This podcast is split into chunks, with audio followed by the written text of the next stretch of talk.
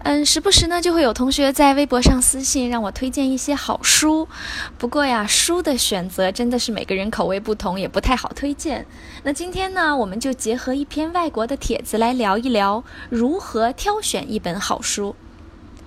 首先呢，best sellers are not necessarily the best for you。也就是说呀，所谓的网红书不一定是最适合你的。爱刷微博的朋友们一定会了解到，常常能见到一些大 V 会推荐书，但是慢慢会发现，怎么来来去去都是那几本，什么东野圭吾啊、张爱玲啊、百年孤独啊之类的。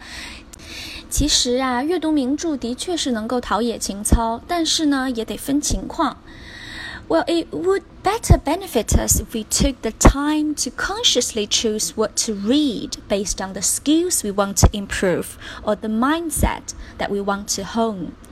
也就是说呀，阅读一些你需要的技能类的书籍，或者是想要调整你某些方面心态的辅导书，会比盲目的去看那些别人推荐的网红书要更加的实际。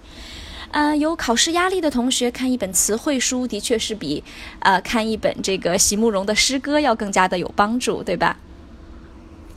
第二点，Never judge a book by its cover，不要凭借一本书的封面就来判断它的好坏。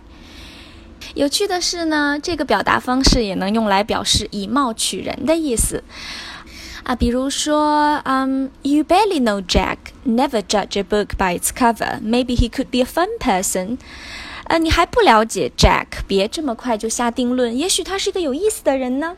OK，回到我们今天的主题哈。现在呢，大家都学会去包装了，所以这个 cover 已经没什么参考价值了。我的建议是啊，Never judge a book by its name. 比如说，像这个《麦田里的守望者》，听着文艺，但实际上啊，里面有很多粗话；《围城》听起来满腹哲理，但实际上里面都是家长里短。所以呀，不要被一本书的 cover 给迷惑，更不要被它的名字给诱导了。第三点，check out the reviews。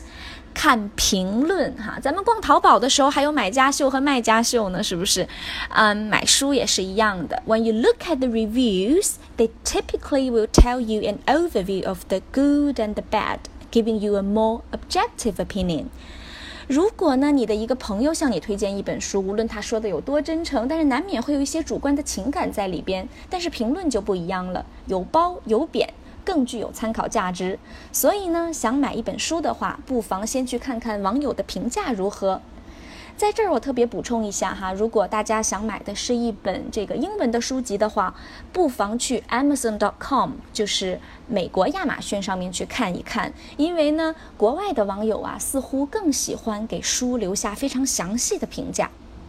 OK，第四点。Ask for recommendations from like-minded people and your role models.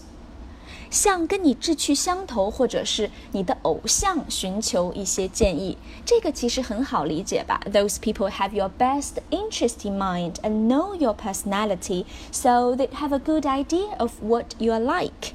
像你的这些朋友啊，他都会比较清楚了解你的性格，自然也会知道你可能会喜欢读什么样的书，或者是什么样的书更加适合这个阶段的你。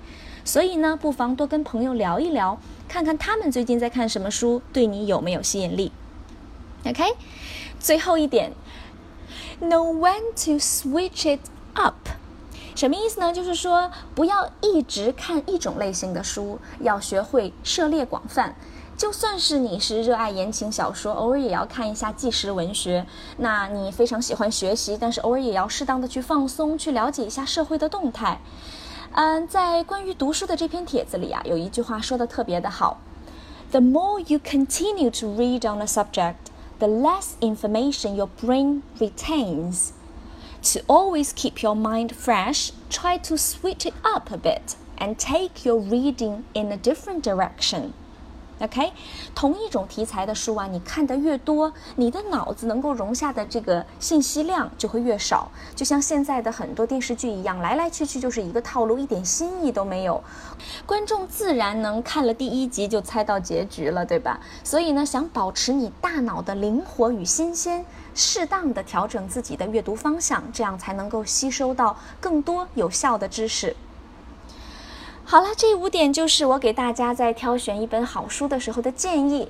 对了，我的新书《雅思口语应急三百句》现在也已经在当当、京东、亚马逊等平台上面了，所以最近在考雅思或者有出国打算的同学也可以参考一下书中的一些地道表达，还有考试的技巧。